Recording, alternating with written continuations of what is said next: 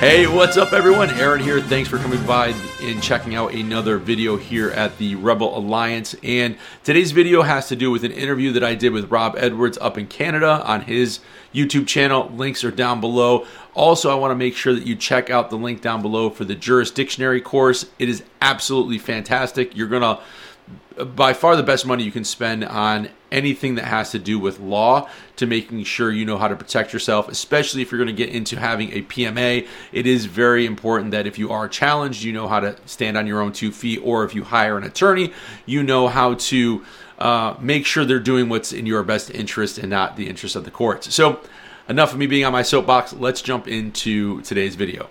Oh, make sure you like, subscribe. Peace. All right, everybody, welcome back. What's going on? Uh, we're back watching uh, Dig Within. I haven't done uh, one of these in a little bit, so the intro there is uh, kind of rusty. I've been taking some time off since the uh, since the Christmas break, but I'm really excited today. Um, I have Aaron Bowman with me, and he is here to talk about private membership membership associations uh, PMAs. I, I, touched on this a little bit with my chat with Robert Michael and Michael Petrano. Um, and he, Aaron himself, runs a information group on Telegram called East Coast PMA, and he runs his own PMA called Liberty House. Um, so yeah, without any further ado, I'd like to bring him in and uh, we can get started in the conversation. So Aaron, how are you doing today? I'm good, man. Thanks for having me on, Rob. I appreciate it. Yeah, I, am I'm really excited about uh, these concepts. I think hopefully more and more people are realizing that this is kind of the way forward, and a lot of people might not know anything about this. So, I really wanted to just start off potentially with maybe how you found out about them, why it was interesting to you, what's a PMA, and why is it significant in today's world that we're in right now.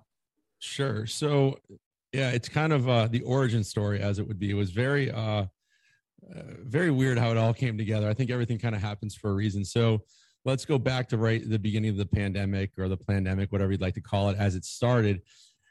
Things here, I'm in uh, the states, so I'm in Connecticut, and uh, things started to come with the you know the five days to flatten the curve or the 15 days, whatever it was now. You know, put a mask on, and was like, okay, I guess I can kind of see that maybe then it turned into hey you can't hug your parents or if your parents come up from florida you can't talk to them you know they got a quarantine. And i was like all right something doesn't seem right here.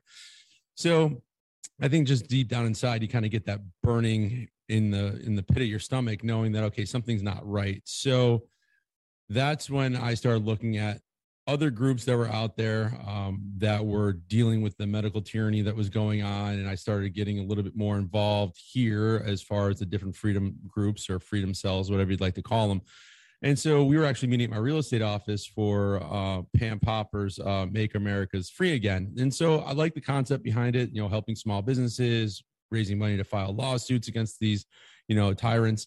And it really didn't seem to i think too many people felt it was too much too trumpy like make america great again type thing, which I get that, you know. And um, but out of one of those meetings, I met uh, what are currently my two other trustees, and we had a third trustee who had to step down after uh, just life kind of got too busy for him and he just couldn't put in the time. So we were sitting here and uh, one of them was like, Hey, I've got this tap room that I'm not using. It's an industrial space. Let's do something with it. So we're like, great. We haven't been able to really congregate, get together, you know, do anything without having to worry about wearing masks or people looking at you like you have three heads because you just want to give somebody a hug or a high five or whatever.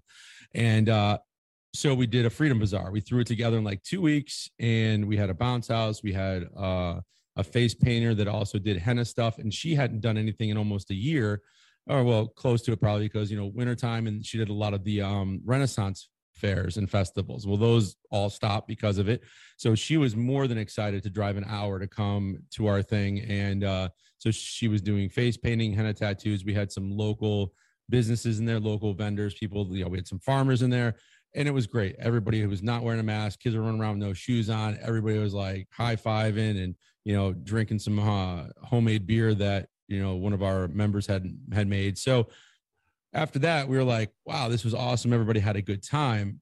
How can we do this again? Because there's obviously a need for it right now, but how do we do it while protecting ourselves? And that was the biggest thing. How do we do it where we can fight back the mandates using everything that's in place? And the biggest thing for me was, yeah, I know we have constitutional rights at the time that I really fully understand what those were? Probably not. Civics isn't taught anymore in school. I had no idea how the court systems work or what was a mandate versus a statute or any of those different things. So it kind of went down that rabbit hole. And uh, one of our uh, trustees, uh, I think it was, might have been Anna, and she was like, Hey, I was looking at PMAs. We should look into that. And I'm like, well, what the heck's a PMA? I never heard of that before. So then I start looking at that. Ended up meeting uh, David Edwards, talked with him for over an hour on the phone. We had similar backgrounds, both in the military, both in law enforcement, both just kind of, you know, I mean, he's been doing it for 35 years. So when he was originally doing this, a lot of it was done by, you know, good old fashioned snail mail as opposed today. So after we talked, I said, Hey, I want you to set up a, uh, a ministry for us here. We're going to be called the Liberty House Ministries. And I want to know how to do this because they're not very big here in New England, but I know what a drinking club is down south and i didn't even realize that was a pma so that's kind of how it all got started and then there's a lot of training and a lot of reading and you know people always ask me well where can i read more on these? Well pick up your state constitution or your you know or the us constitution pick up the federalist papers in court cases and start reading these because they are backed by court cases and you know stuff in the constitution which once you kind of see how it all works our founding fathers here, anyways, in the in the U.S., really laid everything out for us, and everything works perfectly. We just have corrupt people that have manipulated the system, and then we have a bunch of dumb Americans that don't know the difference or what their constitutional rights are or anything like that. I mean, half the people probably you probably if you ask somebody who Sam Adams, was, he? You know, a guy who makes beer. You know, that's that's kind of where we're at. So it was a big education part of my end myself, and then really just reading a lot of different case laws to look at the different cases that back these um, these PMAs. So that's kind of in a nutshell how we got started.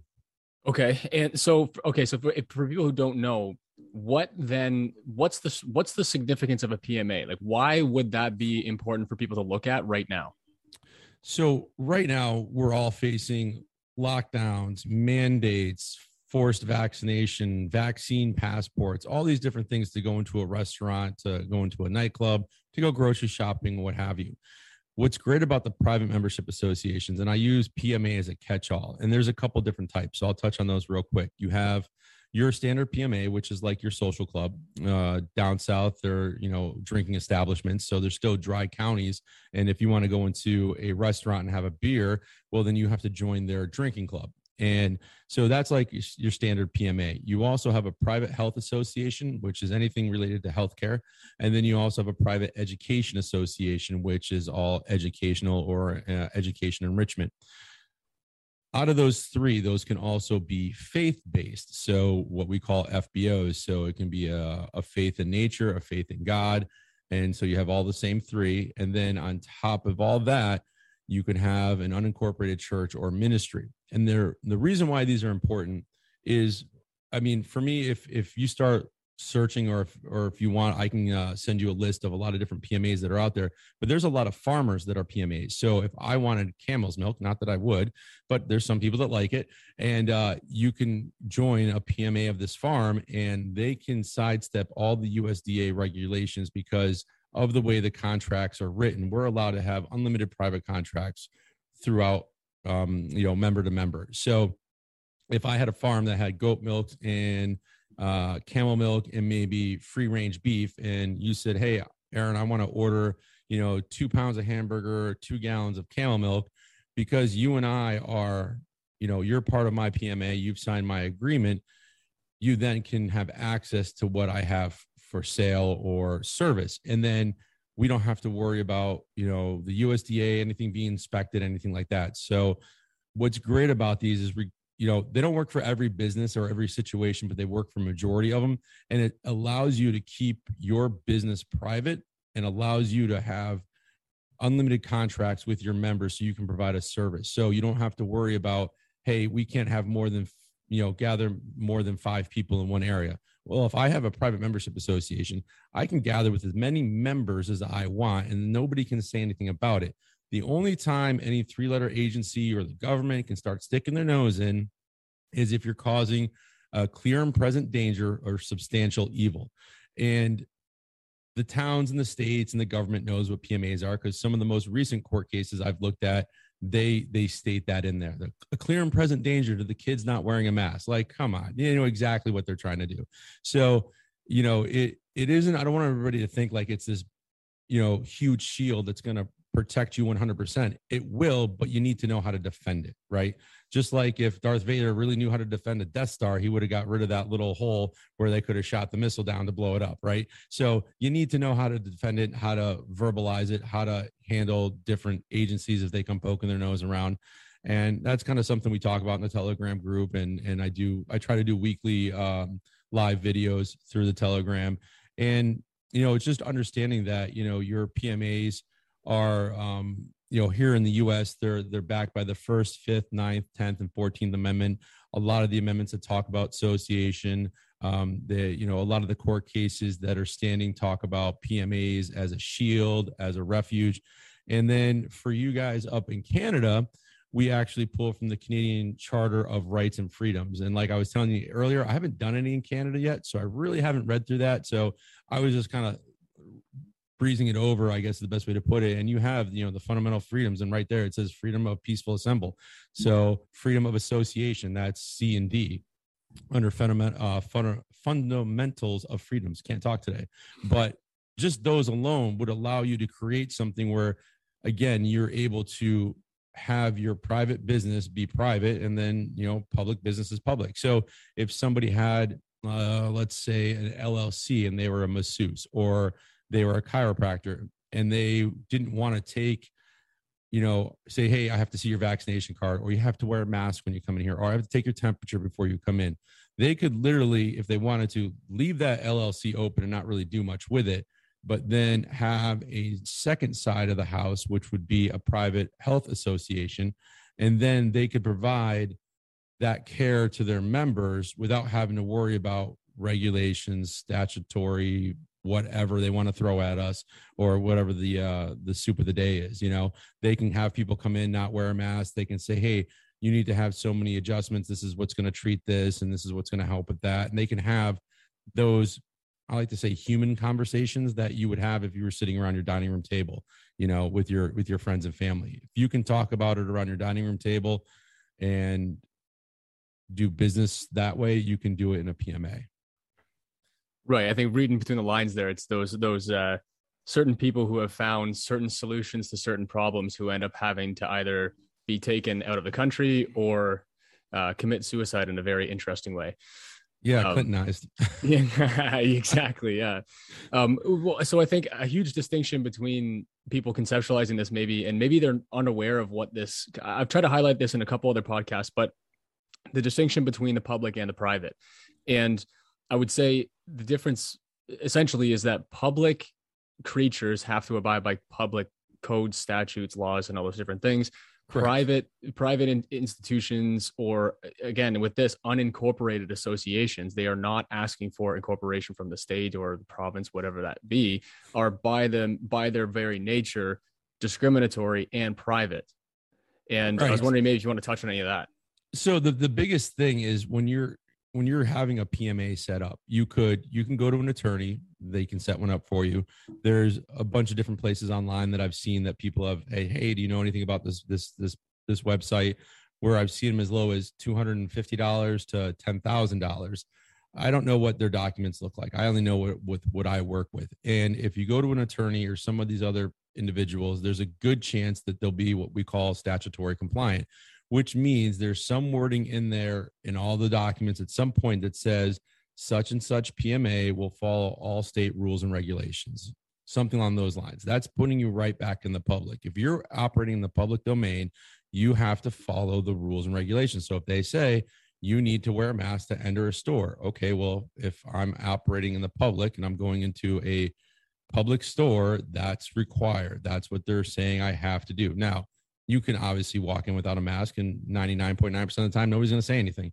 But when you have a pma that's non-statutory compliant that leaves out that that verbiage you're allowed to operate again any way your pma sees fit based on your trustees as long as you're not causing that clear and present danger or that substantial evil. So you could have like i said one business in the private where you take every you know Tom, Dick, and Harry off the street that comes in that wants, let's say, a chiropractic adjustment, And when they start saying, "Oh, you're not essential business, you can't run anymore, you have to shut down," you know, let's so like like a hairdresser for you know or barbershop, you know, you're not essential, you have to close. Well, if I have a private membership association that's a barbershop that's offering that service to my members, well, I can stay open because it's a private contractual agreement between me and my members. You know, if I'm not a member, I just can't walk off the street and be like, "Hey, I want to get my hair cut." Well, we're a private membership association. You'd have to join our membership and then become a member to to have that access. So it does in it does provide more protection in a greater range of things that you can do as opposed to operating in the public as an LLC, an S corp, you know, a doing business as or sole proprietorship where you're you're kind of forced to follow those those rules and regulations. Right. And I think that one of the things that I've heard you speak about on your channels and stuff like that, which I'll link to in the description for people uh, who want to learn more about, about what you guys do at Liberty House and with uh, East Coast PMA and whatnot. But effectively, I just want to maybe highlight this so that hopefully you can kind of maybe dive into this a bit more is this isn't something that's a catch-all that's if you as soon as you do this you're clear you're you're free and clear. They're never going to bother you ever again. Like uh, you know it's something that you you would have to we just released an episode with um, dr graves from the jurisdictionary course which is how to win in court without a lawyer. And i was wondering maybe if you can in whatever way you want to kind of dive into it that like this isn't something that is going to be the be all and end all. You'll never get bothered. You're going to be pestered by some of these people, and you're going to have to know how to defend that. Right. And they, and that is a great course. I've taken it myself. It's helped me out with a lot of things. And I think anybody that's watching this should definitely get that course at least. And I even recommend it to people when I set up their PMAs like, hey, you need to understand what a complaint is. You need to know how to answer it if need be. You know, you need to understand if you have to go to court and you're getting a constitutional attorney that you understand what they're saying. So that course, uh, I've talked to Dr. Graves a couple times, is a absolute fantastic. It is by far the best money I've ever spent, probably on the internet. Um, and uh, it's just you know every like I'll go back and I'll read another section over again, or he'll add something to it, and I'm like, oh dang, I never I never read that the first time. I missed that, you know. So, anyways, good course. But yes, with the PMAs, again, it's not just a it's yes, it shields you. Yes, it protects you, but it's going to be challenged. And it's, and of course, they're going to challenge it. And I, what I mean by them is the the government or the local government. They're going to challenge it because you're operating outside of their jurisdiction and you're able to operate and live as we were intended to freely and not have to worry about codes and regulations and everything like that. So they're going to try you. Um, I know a couple ladies that have private education associations, and I was looking over some of their court documents and, you know, a cease and desist that was sent to them. And it wasn't even like a, an official court document. It looked like a monkey wrote it. And it was, it, it was bad. But for example, she was operating as a, um, I'll make sure I get this right. So I think she was the one in, in Bridgewater, Massachusetts she had been operating for years without a license and she was doing summer camps and and the town didn't have a problem with that why because she was letting the town come in inspect everything making sure everything was on the up and up everything's good to go and then when she decided to form uh, a PEA, a private education association, she said, okay, well, um, I'm not letting you in anymore. We're now a private membership association or private education association. You have no standing here. It's private property um, please leave. And so they left and then they started staking out and like counting how many kids were coming in and when they were leaving. And that was one of the ones where they had a, a cease and desist. And basically it was, you know, there's a clear and present danger to the children because they're not wearing a mask. And I was like, well, how do they know they're not wearing a mask? They see them walk in without a mask on. Doesn't mean they don't put one on inside. Probably not, but they don't know. They're just speculating and they're trying to build a case by using the verbiage that they know they have to put in their in their pleadings to or in their complaint to be able to bring a case against them. And as far as i know it still hasn't gone anywhere you know but they're going to put pressure on you. They're going to try to see how strong you are in your convictions and if you're going to stand behind your pma now i get the question asked a lot what if i'm renting a spot? That's a little bit of a different story because the landlord or the building owner they have certain rights that we can't infringe on. So you know like with us we had a little run in with zoning and it was more of a hey who are you guys and why are you meeting at this one place that's an industrial space and you're doing like cool stuff there we probably could have avoided all that if we just went and said, "Hey, we're Liberty House Ministries. We're a private membership association, and uh, you know, we're going to be meeting kind of like an AA meeting, and we're going to be meeting with our members. It's completely private." I mean, they didn't really push us that that much. We didn't stay there that long, anyways. But at the end of the day, they didn't come after us because they knew they couldn't do anything. They were going towards the the building owner, from what we heard from the person that we were using the spot. So if you are renting, it helps if your landlord or whoever you're renting from is on board with what you're doing. And if not, then you're going to have to kind of, you know, fight those zoning things. And, you know, if you're zoned for meeting, you know, people at a, at a place to gather, then you shouldn't have a problem. You know, they might come in and say, oh, you have too many people meeting there. There's fire codes, this and that. And those battles, you're to have to pick and choose what you want to fight, you know, to be quite honest. And, you know, if they're like, oh, you can't have more than 100 people in here. Okay, fine. We'll make sure from now on we don't have more than 100 people in here, right? I'm not going to fight that battle. It's not one that I I feel needs to be fought. But if I'm meeting at, let's say we have, you know, our building that we're meeting in, and they say you're not allowed to leave your house and, and congregate with people, you can't go more than, um, you know, a few miles or I think what is in Australia now, like 30 kilometers or something like that. You know, um, yeah you can't tell me i can't do that when i'm meeting with my members. That's that's not how that works. We're not we're not causing any substantial evil. We're not causing any immediate harm or threat by gathering. So you have no standings here. And the way our documents are written they're written that it says that if we go to court yeah they have no standing here you know. So yeah it's some people i think you know and that what's that's what worries me sometimes is i'll have conversations. I'm like well who did your documents? Like well i bought them from this place online. I'm like okay did you talk to anybody? No i just put in my information and hit like a buy now button. I was like great. I have no idea what those documents say you know? And it's just i think if anybody's going to have a pma done they should definitely speak for at least you know 30 minutes to an hour with somebody like myself or one of the other advisors that david has or whoever's going to be setting up your PMA so you really know what you're getting into in the different court cases if you have to refer to them and stuff like that. So that's the eh, that's probably the biggest thing is is understanding that it's not you know once you have this you're never going to be challenged. Of course you're going to be challenged. You're working within the system but outside the system all at the same time because you're using everything that was put in place by our founding fathers without having to to bend to you know a knee to the the current establishment yeah, it's some of those things that are coming coming across nowadays, especially in Canada, with the way that it's sometimes viewed to our neighbors down south about the Second Amendment and stuff like that. And the whole question, obviously, was, you know, a, a big argument for that was always, well, what if the government becomes tyrannical? And it's that'll never happen. And like, well, welcome to 20, 2020 to 2022. Yeah. And I think that like I've heard you speak about it before too, where you know it's something that these intelligent men that set up the system that you know we're currently operating in knew that these things could happen and thus wrote these kind of things in a certain way where you can take advantage of these sorts of solutions in the face of the problems that we're, we're seeing in today's world. Yeah you're 100% right. You know i think a lot of people you know especially here in the states don't have a real good grasp on the constitution the bill of rights the Federalist Papers, uh, the Anti-Federalist Papers, any of that stuff, even basic laws or case law that goes back uh, to the the founding fathers. And I think a lot of people think that the federal government created the states, which then created the rights for the people, which isn't really how it works. You know, uh, people came over from England. They founded the colonies. The colonies, you know, created the states. That was the people created the states.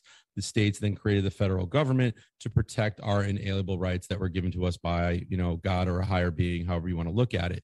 And what has happened over the years is we've taken a lot of God out of out of school. We've taken civics out of school you know you know now it's like us history. They don't teach you the ins and outs of the constitution or what the 14th amendment says versus the second amendment. And you know the second amendment's not there just for hunting. That, that's that's not it at all. It's there to be able to protect ourselves.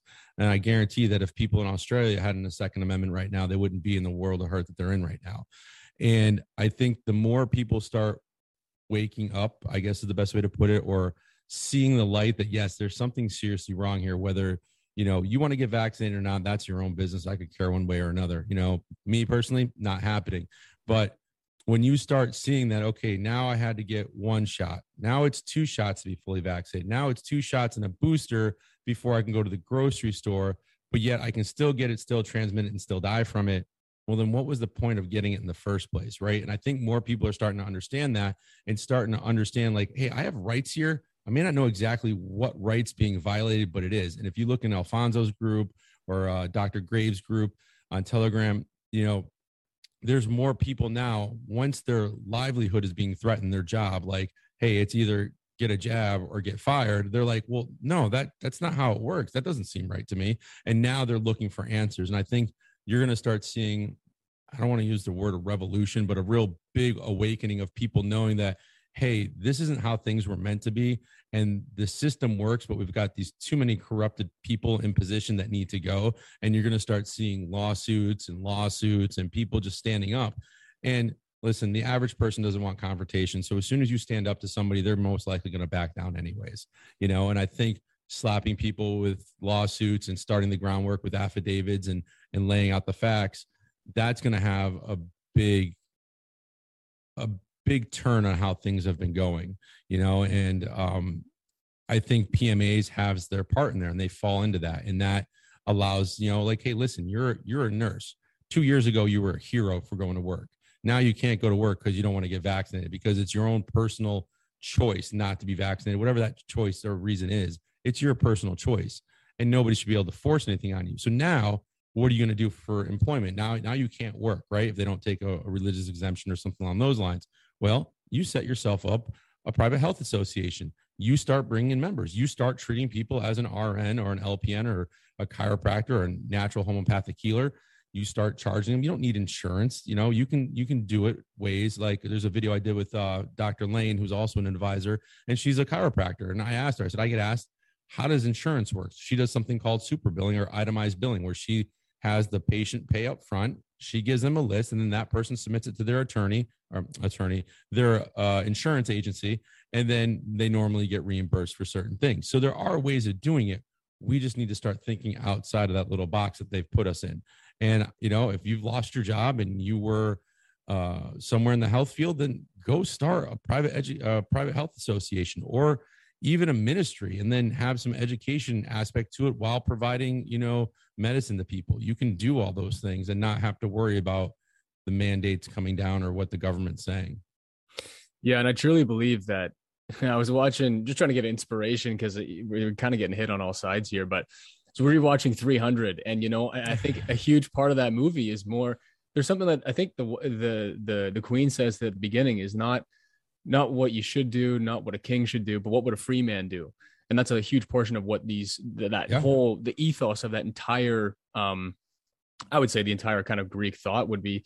But you know, the the I think what it is now is finding personal tribes, personal like your own personal Sparta to a certain degree, which I think is these private groups that are saying, "Hey, we are you know we're done with playing all these different games that have been happening with cancel culture for the past x amount of years right like we're discriminatory. We're not messing around anymore. We're going to operate this way and we choose to operate this way.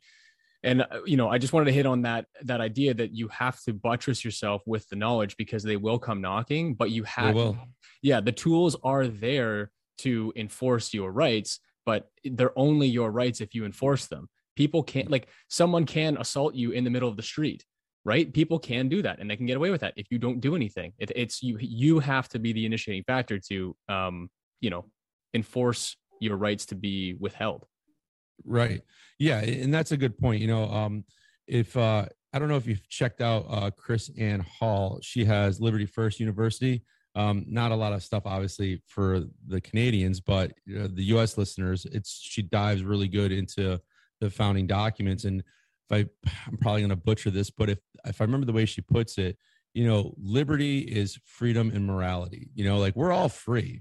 We're f- free to commit murder. We're free to do whatever we want, but that's not liberty, right? Liberty is having that freedom plus the morality. And I think when people start understanding that, start really thinking, okay, you know, there's something wrong here. It doesn't take long to learn this stuff. It doesn't take mm-hmm. long to read the Constitution, to read the Federalist Papers, you know, to listen to, you know different podcasts where people are talking about it to really understand what you're your your rights are and then how to protect them and once you realize it and and take that that veil of mystery off how the court systems work and everything like that you're like oh this is it? This is easy you know like oh man you know like a law has to be written so like how do they put it? Like a law has to be written so like a third grader can understand it right? Common common verbiage not anything where you have to pull out six different dictionaries to figure out what somebody's talking about. So once you start diving into this stuff you start realizing how easy it is and i think that's the reason why they don't teach this stuff anymore is because they don't want people to understand. They want people to be home,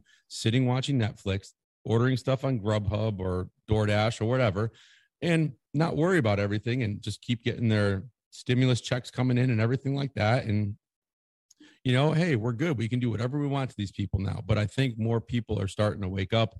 And you know, I know here in Connecticut, uh, we are seeing a, a, a growth in different groups that meet weekly, monthly, you know, every other week, whether it's just a potluck and everybody gets together and just, you know, either pitches about what's going on and what they can do to to change it versus you know homeschooling has become huge and and stuff like that. And homeschoolers getting together and and really you start building that network. Because for a while i was like man there's something wrong like am i crazy here thinking there's something wrong going on? You know you listen to a few different podcasts and it's all doom and gloom and you're like there's definitely something weird here. And then you can only talk to certain people about it because if you say anything against it, you're like, oh, you're you're an anti-vaxxer, you need a tinfoil hat. And I'm like, no, I'm just asking questions. Like everybody should ask questions. I always teach my kids, question everything. Don't take anything for face value.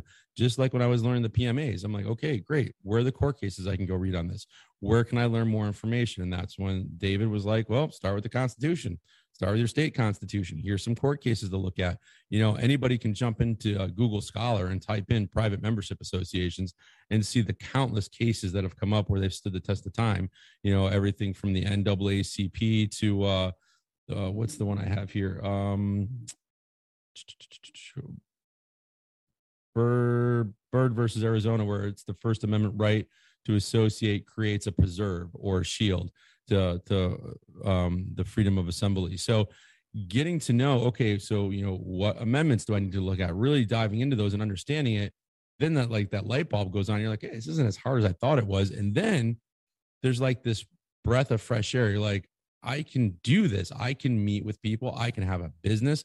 I can do all kinds of things where I don't have to worry about somebody telling me I can't because I didn't want to follow the rules or their mandates to get a vaccination. You know what? If I don't ever go to a bar again, I'm all right with that. I have no problem drinking a beer at my house with my wife and my five kids. Like I'm good with that, you know, or my friends coming over or Liberty House gets together for an event and we're all, you know, fellowshipping together.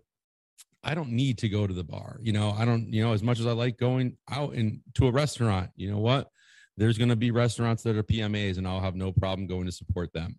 You know, it's just, I think it's, I think you're going to start seeing more of them and more of them. And, you know, it's kind of like that thing where you're like, I was looking to buy a truck. So I was looking to get a, uh, uh, rid of my Chevy and get a Tacoma.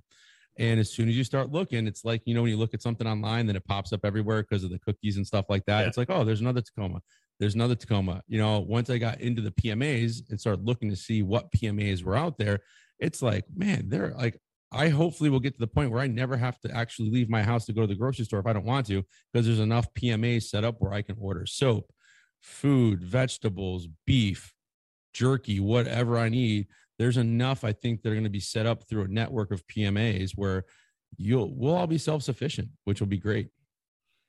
Uh, yeah, and I think it's it's a concept. This is what one of the questions I had for you was, you know, I think for people who are new to this information, maybe the best way to conceptualize it is that it's shifting your mentality to b- businesses that you frequent as a and, and changing that into like you are a member of that society not a customer to a corporation. You're a part of that community which i think a will bind you to a social cohesion which we need at this time because everything is just these massive corporations and stuff like that where this is you know you know I, I, saw the writing on the wall as soon as this happened, and I was like, the first thing I need to do now is find the closest farmers that I can to me, get a part of some CSAs or something like that, where yep. you're buying directly from them, and that's effect. I mean, I, I don't know in Connecticut, but all of Canada, you know, raw milk is totally uh, outlawed, and really uh, the whole yeah yeah oh yeah wow. the whole country. It's I think it's the same as uh, heroin or something like that. Like they the RCMP will like raid your bar, raid your That's entire farm. crazy. Yeah.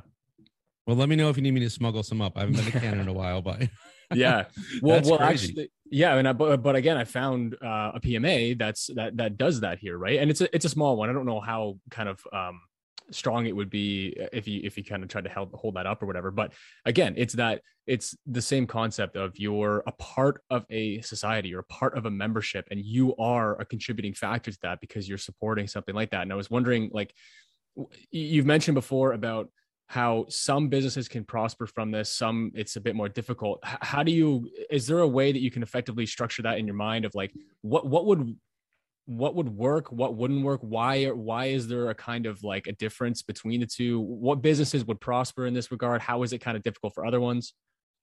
Yeah, so I think majority of businesses, or if you wanted to start a community, would would benefit. Now, like I also do real estate. I'm a licensed real estate agent here in Connecticut, and I have to have my license to transact real estate. I have to have a license to get access to the MLS, which is where all the houses are listed and posted.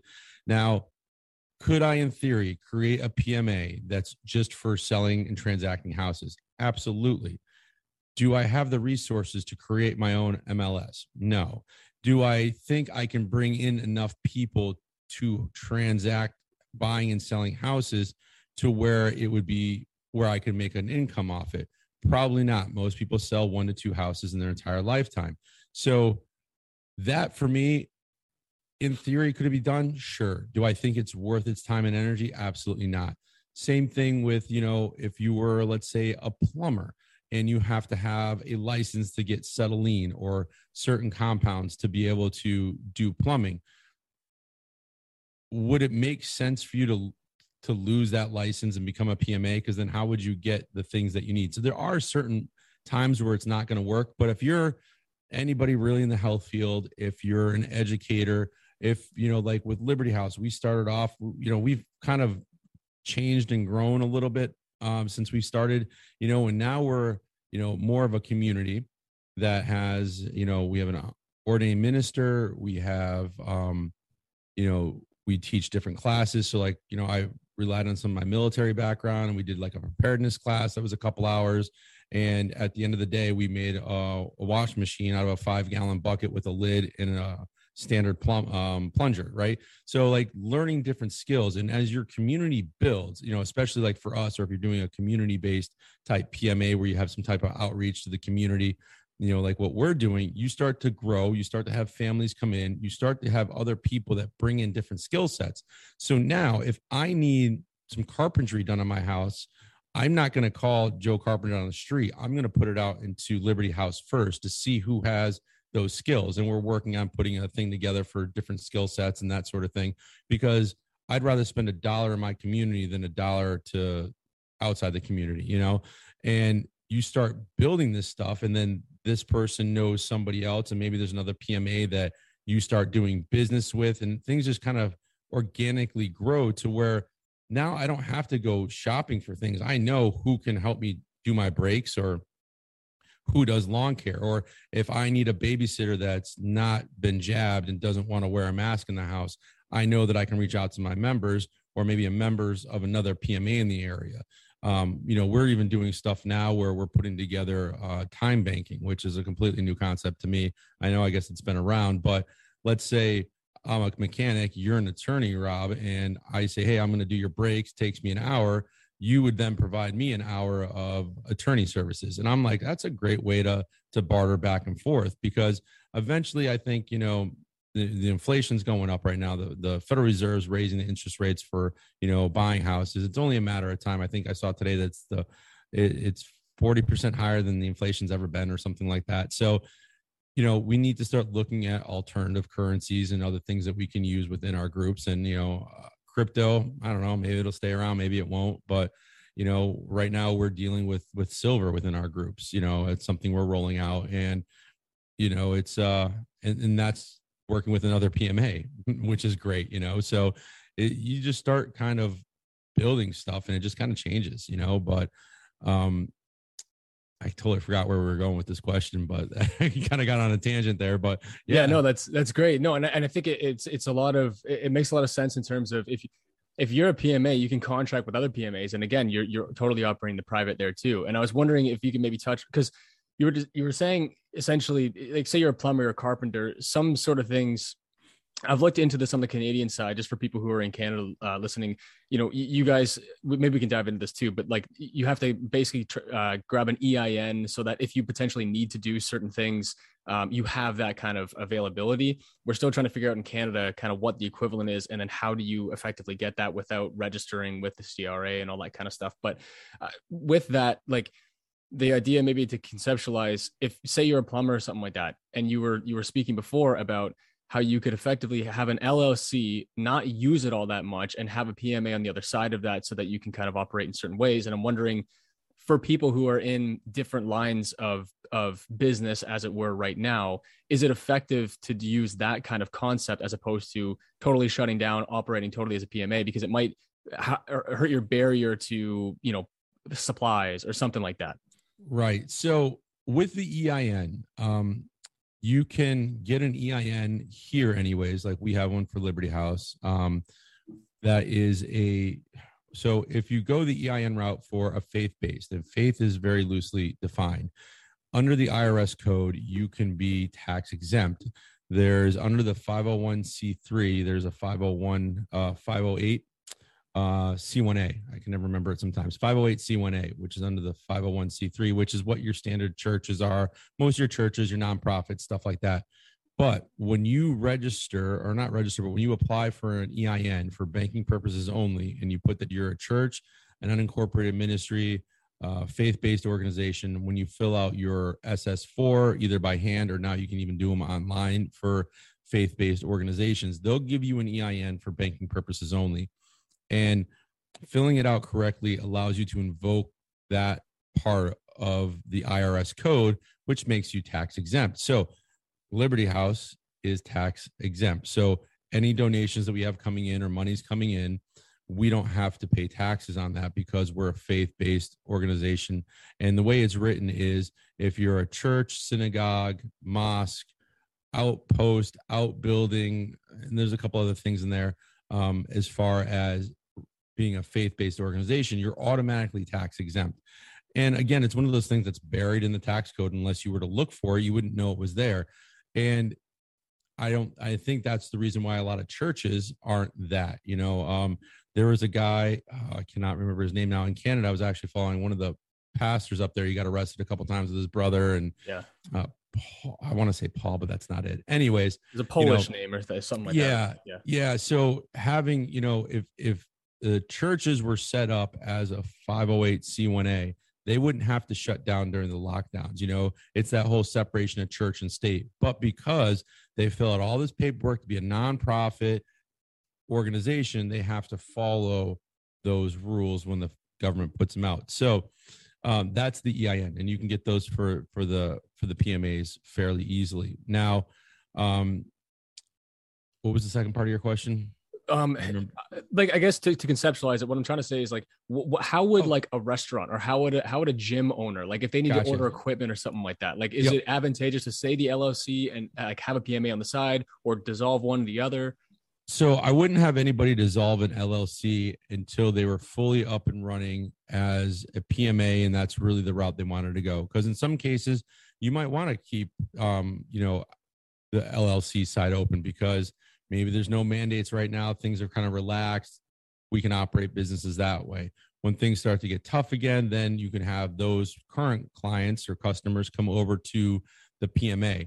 Now, you have to be very, it's a fine line. You have to really make sure you're separating the two. So there's been a, a a couple court cases, but one that I saw where the guy had an LLC and a PMA of exactly the same name his mistake was he was taking money into the LLC that was, I guess, as his as he put it in the court documents, supposed to be for the PMA. So he was trying to invoke the PMA the PMA protection, which he couldn't because everything was coming in through the LLC. So if you have an LLC open, you have to have a separate account, separate books for that. This is what I tell people. And then any money that comes into that LLC goes through there. Now, if you have members that are part of your PMA, and you're operating that side of the house also any transactions or anything that happens within the pma has to be done in um, a separate set of books so you know, once you get that EIN, you can also do wholesale purchases, stuff like that. So you may not need to keep the, the LLC open once you have your EIN and the PMA properly structured and up and running, and you have members and you have your trustees, and maybe you throw in an advisory board or what have you. But you know, there, and this is why it's important to talk to somebody about it before you run out and set up a PMA or buy one online without talking to somebody, because one, you don't know what those documents are going to have in them, and two, they're tailored to you and your specific situation. So, for example, I've been talking with uh, some people out of Arkansas that want to have a butchery, and they were looking at doing it one way with the USDA, and they basically have to sell like halves of cows or, or that sort of thing.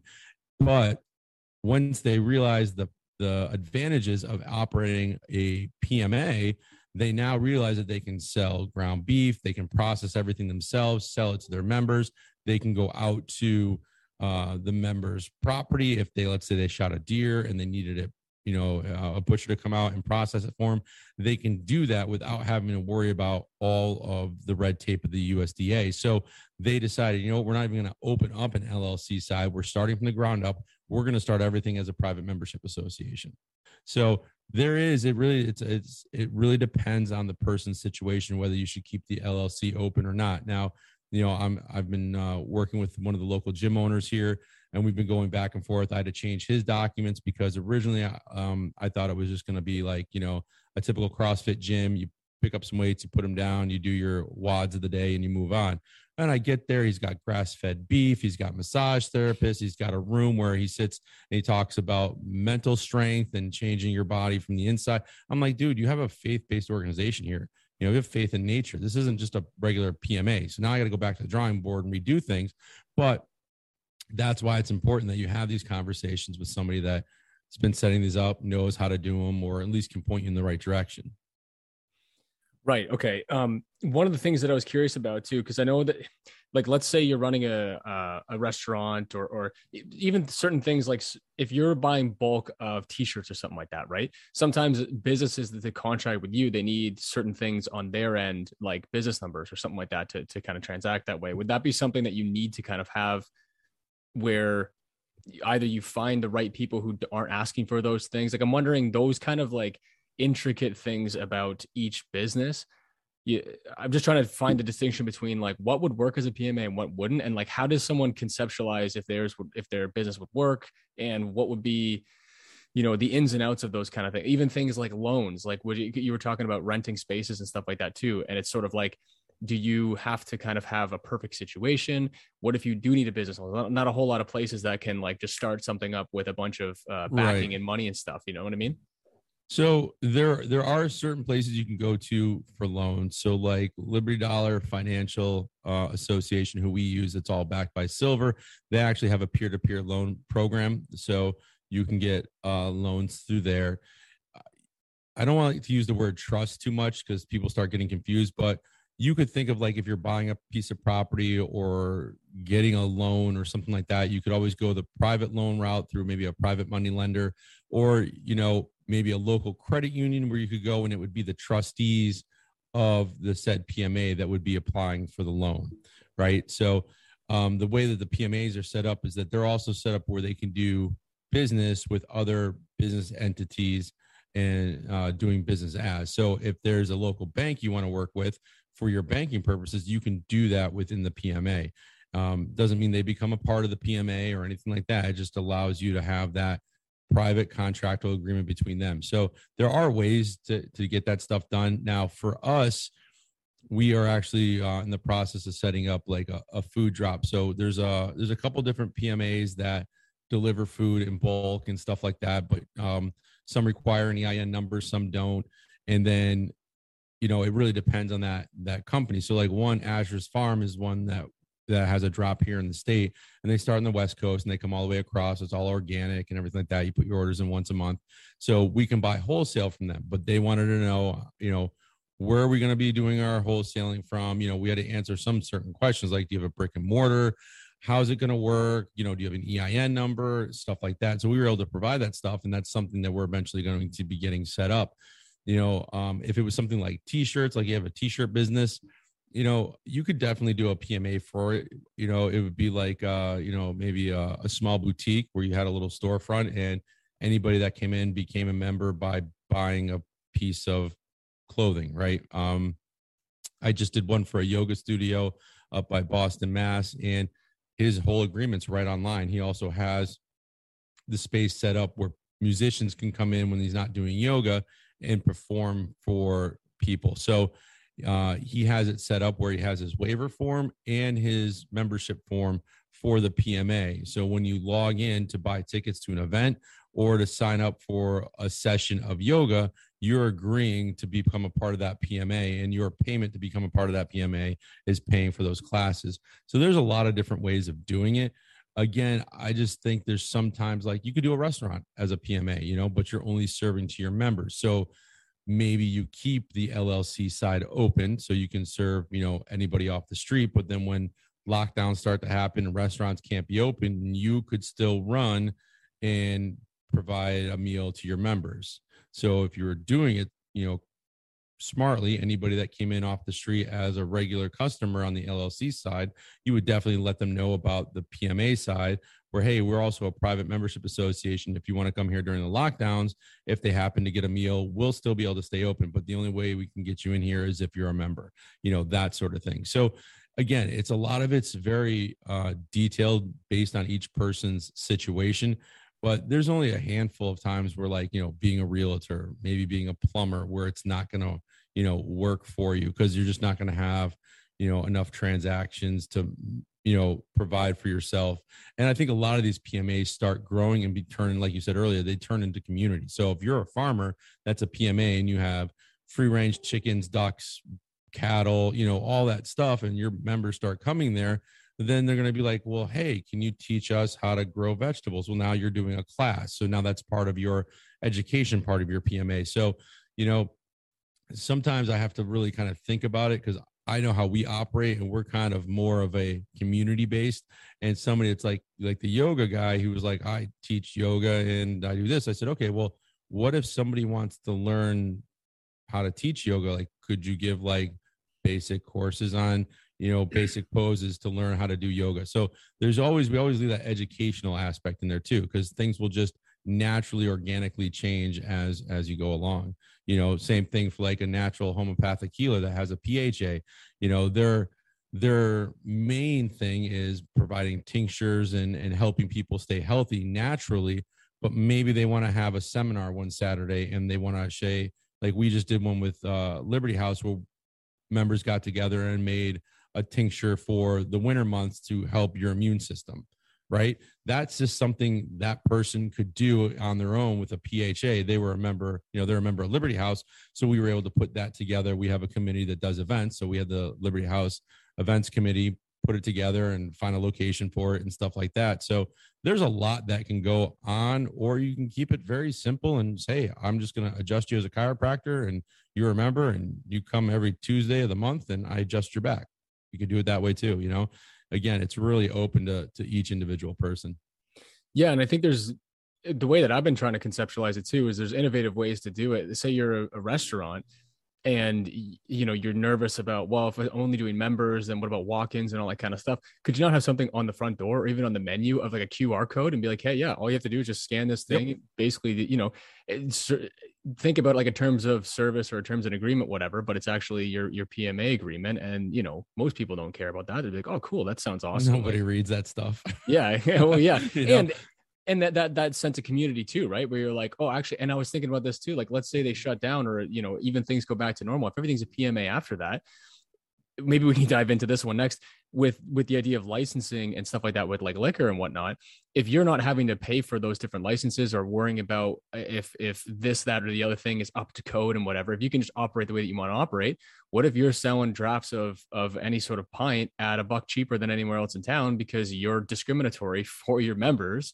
but right. anyone can become a member right? Yep, and, and that's exactly how it works. Yeah. yeah. you're you're you're right on point. You know, um, we'll do events like we had our Christmas bazaar, and we had people show up that weren't members, so they come in. We, you know, how did you hear about us? You know, here's our membership agreement. Would you like an annual one? Or are you here just for the day? Most of the time, they're just there for the day. So we just write daily across it. You could have an RQ code that goes to a website where they check a box, hit submit, you know, something like that. There's a bunch of different ways to do it. And I've known of um, some PMAs that were set up that were storefronts, you know, and, you know, to come in like a co op to buy stuff you have to become a member first. And you know there's no charge really for the membership agreement. That's covered in the cost of your purchasing your items. So you could do the same thing with a restaurant or anything like that. Or you know i've been talking with a guy out on the west coast who is in a intentional living community and there's about three or four hundred people there and he's got um a good sized vehicle. So he was looking to do like almost like a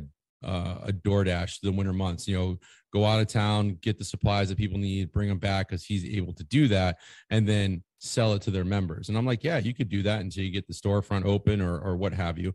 But it's again, as long as you're just contracting with your members, you're going to be good to go. But you know, I love the idea of a QR code where somebody just scans it.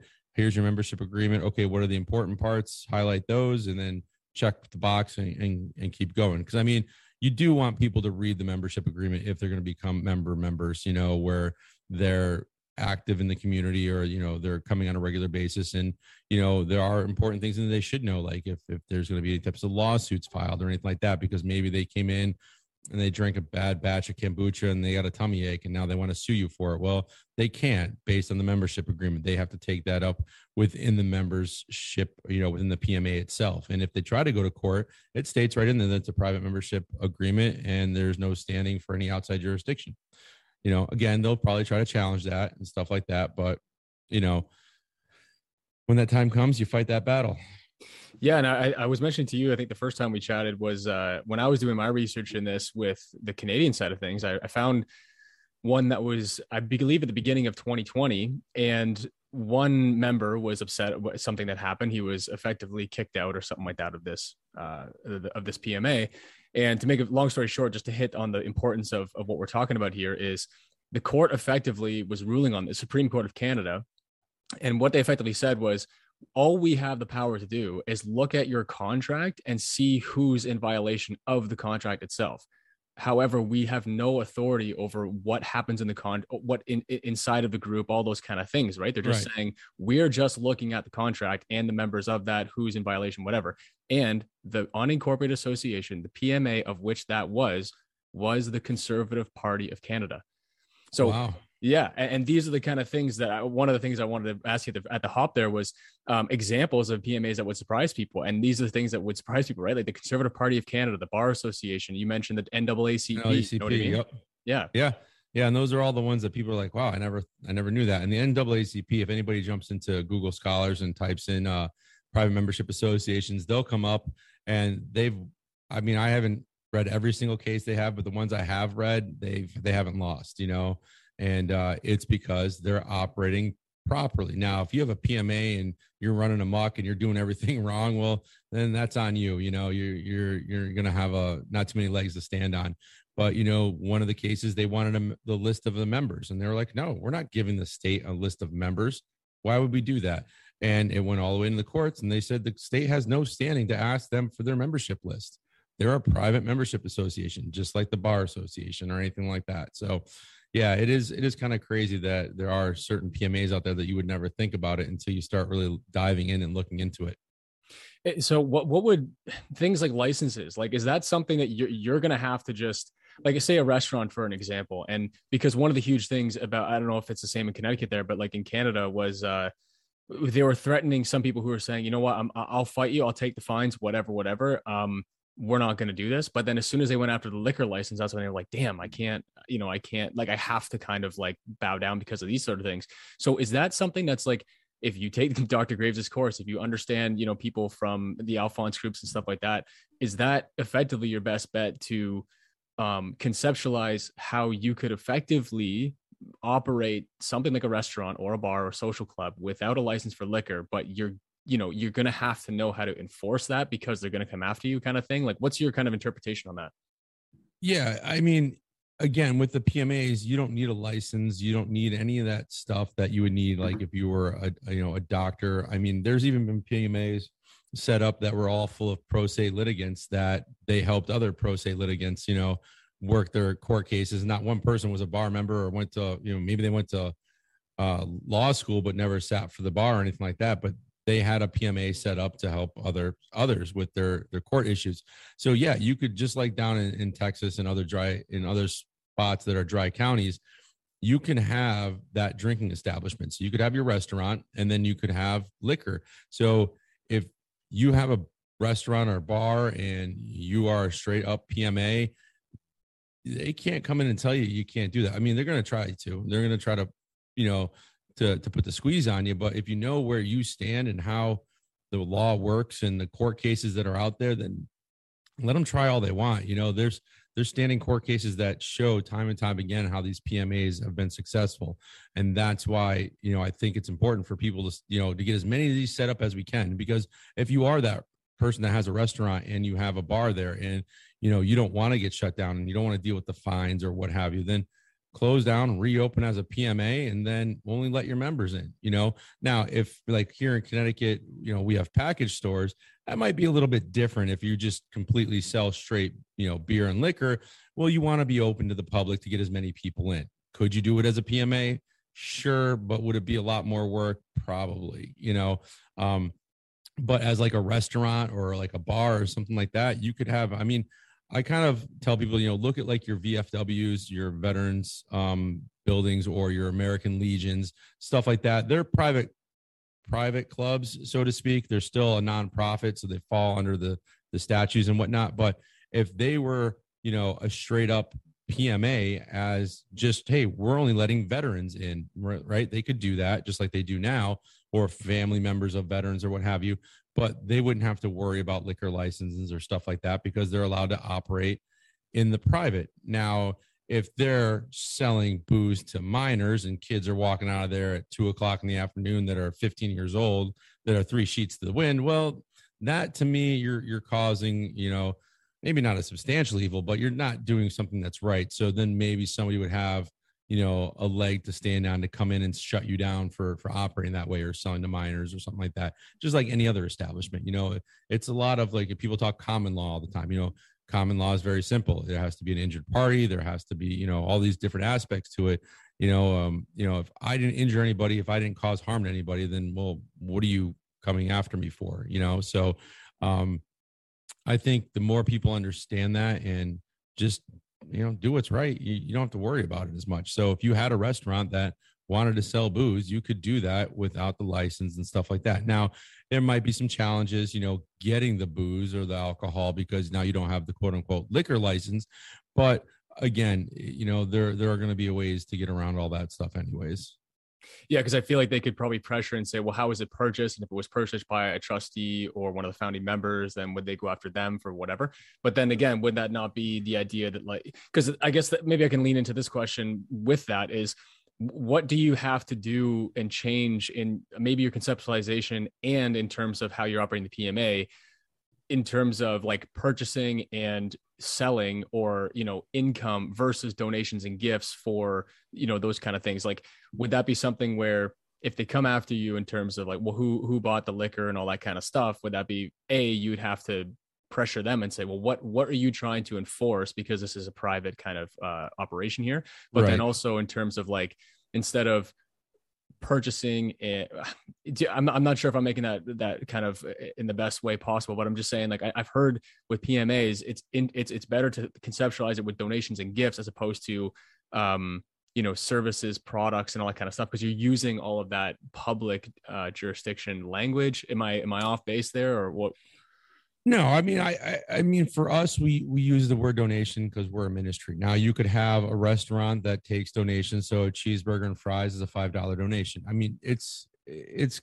just how you want to you you as the trustees want to set it up. So you could put that it's five dollars, or it's you know uh, a half ounce of silver, or whatever it is you're going to take for your your payment when it comes when it comes to that. So a lot of the stuff we do is by donation. Now, um, being that when money comes in, you know, it's tax free. But if I have, you know, say we have somebody working for Liberty House, they are not, you know, an employee. They're just a, a, a contracted employee. So at the end of the year, they would get a 1099 and then they're responsible for their end of the, uh, the taxes. But, um, yeah, I'm not, I'm not a hundred percent sure like how to answer your question there because a lot of it's like really specific to each individual need and it's hard to say hey this is how you do it because my dog's with me at the office. One person's going to hear it and they're going to be like oh that's how it is for all pmas that's why i don't really talk taxes like go see a tax advisor you know ask them those things. But in general if you're a faith-based this is how it is. So um i really think that yeah it's it's really going to be on a case by case basis you know i don't think there's one way to conceptualize everything. It's more of, okay, we want to set up. And when I talk to people, it's like, okay, what are you looking to do with your PMA? Well, we want to do this. Okay, great. Do you have a mission statement? What are you trying to, what problem are you trying to solve? What service are you trying to provide? How do you want to make a difference? And give me, you know, three or four sentences of like a mission statement. Okay. And then we talk further about, well, okay, like the butchers, for example. Okay, now are you just going to be doing butchery or maybe you're going to hold classes on how to dress a deer? Like these are things we need to think about because these are all things you can do within your pma and again you know you have your trustees it's all done on a two-thirds vote. If you wanted to change the bylaws add to the bylaws you know or your articles of organization something along those lines. So yeah it's it's tough. It's it's a lot of you know really specific when i talk to somebody okay well let's dive into what you're looking to do to be able right. to answer some of the questions you know? It's it's kind of you know the hardest part is getting people to unwrap their minds around what they already know and say okay let's look at it at a different way and this is how we're going to do it. And you know we're going to use things like educators instead of teachers and we're going to use things like donations uh, as opposed to payment or that sort of thing. So you know some people say oh it's just a play on words. Yeah it might be but words have a lot of of substantial holding to them you know when you use them properly yeah and i've heard you touch on this too in a couple of your streams where um you know you, you mentioned the common law, so I kind of got to dig into it as well, where some people are too wrapped up in this, uh, you know, I guess patriot mythology. Um, I'm not the, I'm not the name. I'm all that kind of stuff. And I wonder if some of the question that I just previously asked, I wonder if a lot of that is you can take back the words if you know how to enforce those. And you know there's maybe there's some merit in some of whatever of that whole kind of concept but what dr graves is teaching and with alphonse and those people they're trying to like let you know that you know, those the systems that are in place are in place that you can use. You just know how to use them. So i'm wondering if that previous question was more like well you can you can you can effectively use the words you want to use if you know how to enforce them and what they mean and how to kind of effectively use them do you know what i mean yeah so i have a and i have friends that are in uh, i don't know if they're big in canada but we have states nationalists, state citizen nationals, I think they call themselves. Anyways, they it, it does fall into that patriot mythology, and I looked into that, you know, years ago, and I was like, oh, this is pretty interesting. My all capital letters name and my birth certificate's worth something because my mother unknowingly sold me at, you know, when you know my birth certificate is now bonded and I'm a vessel lost at sea and all this other stuff. And it I hey, listen, at one in the morning, it makes for some very interesting reading, right? but at the end of the day, the more I looked into it and the more you see people talking about it, they don't really have anything to prove that this stuff works. Like if you're in Alphonse's groups or Dr. Dr. Graves, you can see where they're like, oh, here's a court, here's a statue, here's things that back what we're saying. And I think, you know, a lot of people come into the thing as, oh, I'm a sovereign citizen. Okay, well, now you're a terrorist if you're in the US, right? Like that's got a bad rap to it. We're all sovereign of our state, and states are sovereign. Yes, that is true. And I think a sovereign citizen is just kind of an, um, a dumb term, anyways, or an oxymoron, however you want to look at it. But exactly, if you know how to articulate how your PMA works and why you're doing things a certain way, what standings you have to rely on to be able to show that this is why something is a certain way it definitely has a lot more weight to be held than um, well we're meeting and that ticket or that summons has my all capital letters name on it and that's not me because I'm Aaron of the House of Bowman or something ridiculous like that. Right. Where, you know, and I've, like I said, I've got friends that follow Anna Von Reitz, I think her last name is. And, you know, and I looked into it and I was like, okay, you know, and then I'm like, well, I had one guy here in Connecticut and he was like, yeah, I haven't paid taxes in 35 years. And I'm like, well, you live in a van down by the river. Of course, you're not paying taxes. you know, like it's just, yeah. You know, like if you look at the Steve Emerson files, you know, there's a lot of really good tax information there and the definition of what a taxpayer is. And, you know, I'm still diving into a lot of this stuff and understanding it. And it's like, once you realize that everything that's put in place it works you just need to know how to use it and you don't need to start your own system outside of the system and you know your own government and all these other things that some of these state nationals want to do and you know the the patriot mythology stuff. And it's just it's frustrating because it's like i have these conversations and there's oh, i can't remember the guy's name brian something or other. I've had a couple conversations on people in like the carolinas. And i guess this guy had been recently doing like seminars. And I think he worked for the government. I've watched a couple of his videos and I got about 10 minutes in and then he started talking about, you know, your all capital letters name. And I was like, yep, all done. Like, I don't care whatever else you have to say after that. Um, you know, he does talk about PMAs a little bit.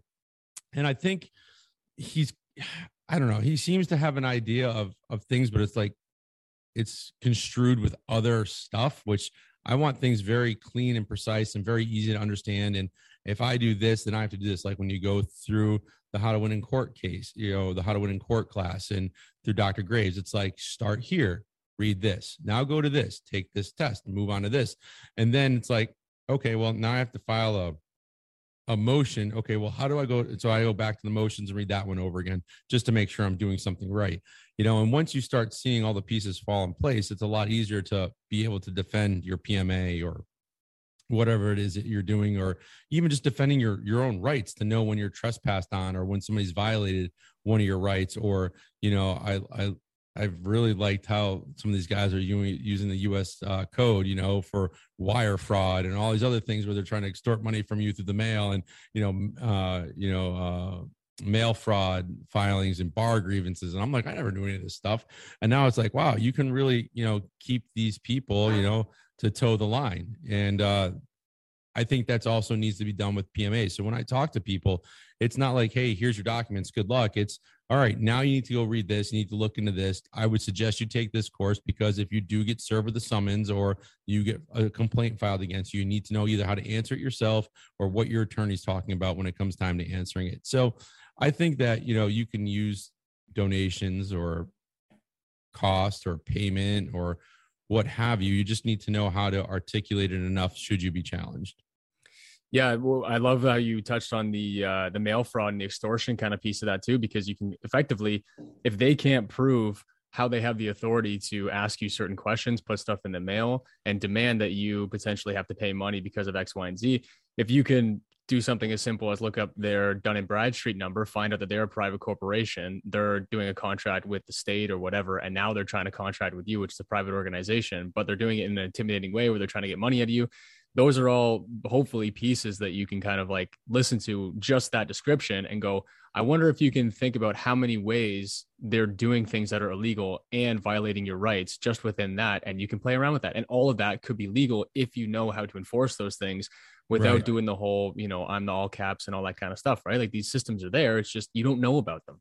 Yeah, true. You you, you don't, and uh, it, it it is just educating yourself. And you know, like before, I think we started recording, we were talking about like YouTube and stuff like that, and you know, you can listen. There's some great information out there. There's some bad information. Check everything once, twice, maybe even three times. But if you put the time and energy into it, even just with Dr. Graves' course, start going through that maybe watch the stuff that Alphonse has done on YouTube or on uh, some of the other podcasts he's been on. He he breaks it down really simple. I think one of his videos is like a six simple steps or six step system or something like that. Where you know if you if you have people that are violating your rights, you need to know how to stand up for yourself because you know what people don't understand is most attorneys are in it to make a buck and their first duty is to the court. You know, so it's not to you. So you know you need to you know just like if i was you know going to buy a car i don't need to know how the whole car was put together but i need to know how certain aspects of the car works you know so like hey, um, if the guy tells you, oh, it just replaced the muffler bearings, I'm to be like, really? Muffler bearings? Like those don't exist. Nice try.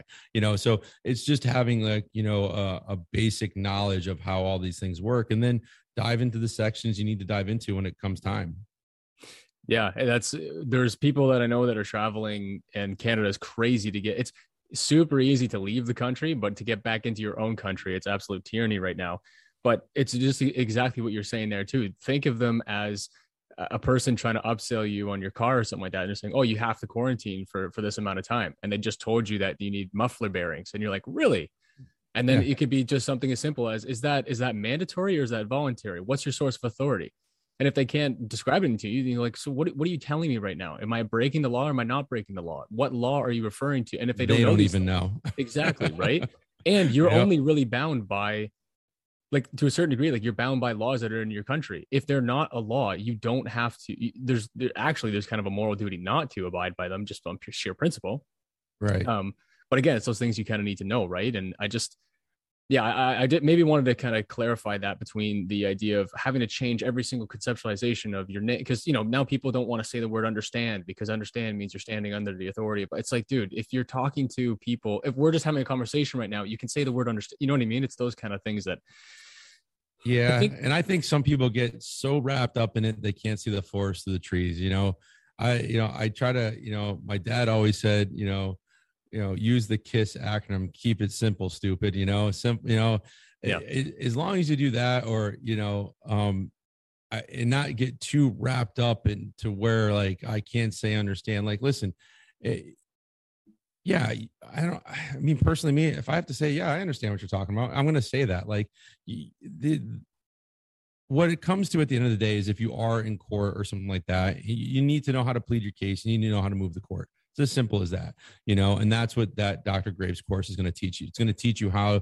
to use what's put in place by our founding our founding fathers and how to keep people online with what they should be doing and, and that's what I love about the the PMAs. You know, all this stuff has been put there in place for us. Just never knew how to use it. Now that we're all starting to learn how to use it, it's kind of like that silent protest and that big middle finger to like, hey, guess what? I'm doing what I want to do as a free person of this country, and uh, there's nothing you can do about it unless you know I decided to do something inherently evil. You know, so uh, I. Uh, yeah, I think people just really need to educate themselves and really kind of, you know, look into the PMAs more as a part of everything else, you know? So if you, you know, lost your job, like I said before earlier, as a medical professional or as a teacher, well, guess what?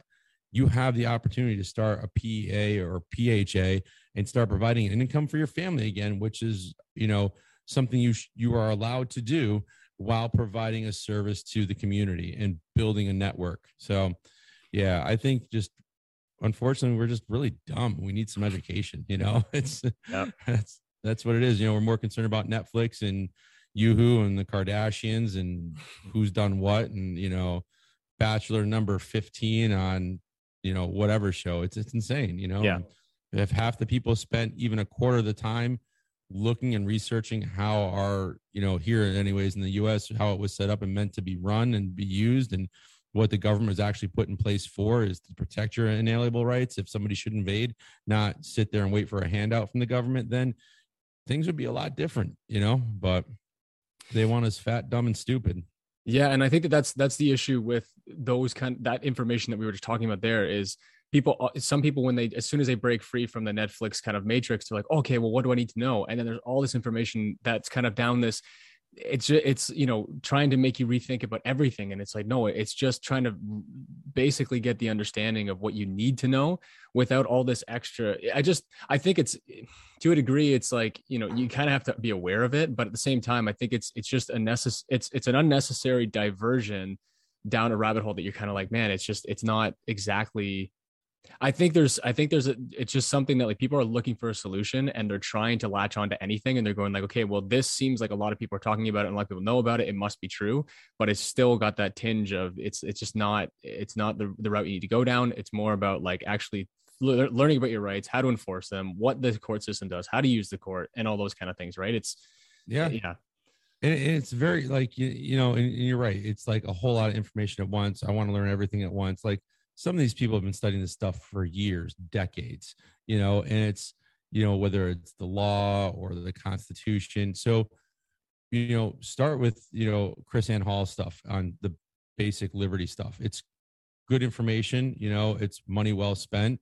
And there's, you know, workbooks you can go through to really get an understanding. And then, okay, so now I've got that down. I've got the Constitution or the, um, your uh, rights and freedoms, uh, their Charter of Rights and Freedoms. I have to look at it because I can't remember what it is off top of my head. But uh, you know, start with that. Start understanding those documents, and then here in the states, understanding your state constitution and what it allows or or affords, and then okay, now you've got those basics down. Now start learning how the court systems work if that interests you, or maybe it's just you want to learn about taxation and why am I paying so much in taxes? You know, uh, okay, well, how what is a taxpayer? Start looking up those things. You don't have to learn it all, learn what fits what you need to learn for right now you know? It's it's just all about taking small little bites like what do they say? Like how do you eat a, a horse by one bite at a time or something like that you know? Mm-hmm. it's that that same concept to take little bits and pieces and just digest it and then when you got a good understanding move on to the next and then just ask questions in some of these telegram groups you know like I mean, we probably don't need another Telegram group. I mean, I'm in so many right now, I can't keep up. But yeah. um, you know,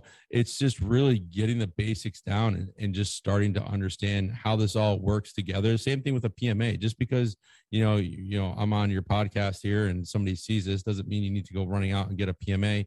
You know, give me a call or shoot me an email. We'll have a conversation about PMAs and where you need to look at and where to start. And again, it starts right at the basic level. It's just understanding your constitutional rights. You know, your right to freedom, right the you know freedom of the press, freedom of religion, freedom to petition the government, you know, or you know all those things, and just understanding that is you're already leaps and bounds ahead of most people, you know. So yeah i think that's a great that's a great point with with everything happening in the world right now is if you even do the most moderate amount of effort and work into learning these things you're already leaps and bounds ahead of other people who are just you know because i think another another important thing that i think to, to, to remember right now too is it's not there was a great thing that i heard recently that was like no complaining without solutions.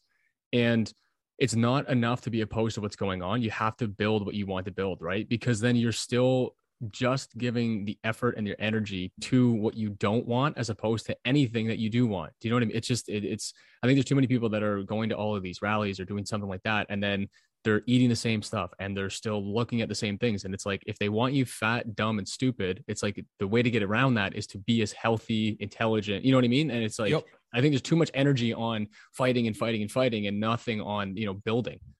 Yeah. And, you know, we we I've been to a few rallies here in Connecticut, at the state capital. I spoke at one once, and it's um you know the rallies are all great, but they're rallies. They're there to get you that hoorah rah, let's get behind this, let's do this, but they're not protests. And we need to really bring back protesting and peaceful, old school protesting. I mean, if you look at how they protested during the whole conception of founding this country, you know, they had mock people hanging from nooses. They had mock coffins with people's names written on the side. Like they really shamed the people in power for what they were doing. And we're not doing that now. Like, you know, it's great to go protest in front of the, you know, or to rally in front of the pro, you know, the governor's mansion in Connecticut or wherever you're at or the state capitals.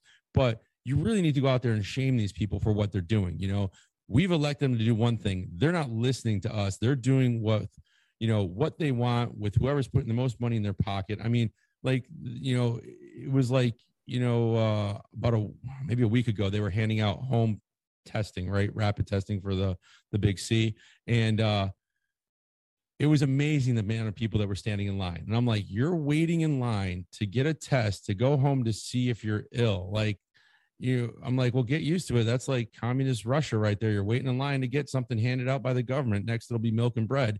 But you know they don't even think that, that there's anything wrong with that. They're like okay this is what i need to do. And i'm like seriously? Like stand on your own two feet. And you know i think that if people were more in tune to holding the people that they've elected like for example um, what we were just talking about with the the testing kits our governor's wife has her hand in like the company that makes it or something along those lines. Oh, and yeah. they actually have um warehouse storage receipts i think it was the, there's a couple people here in connecticut that were looking into the things that were going on and she actually had a whole bunch of this stuff stored before it even hit. You know, so like there's just things that don't add up. And it's like, listen, if we start holding these people that we've elected to actual like shaming them and what they're doing and not listening to us, things are going to start changing and actually voting these people out of office, which I hope our voting system still stays intact with everything that happened over the last couple years, because you know they're still trying to reform stuff where I have to show my license to go, you know, cash a check or go buy a six pack of beer, but I can just walk in and vote for whoever I want as many times as I want without showing ID. I hope some of those things don't go through because if that's the case, then we'll never have another fair election as long as we live here. But um, I think, you know, we need to stop doing the rallies. You know, rallies are great. Let's start getting back to old school protests and really shame these politicians that have been elected that have just done what they've wanted and run amok of things, you know?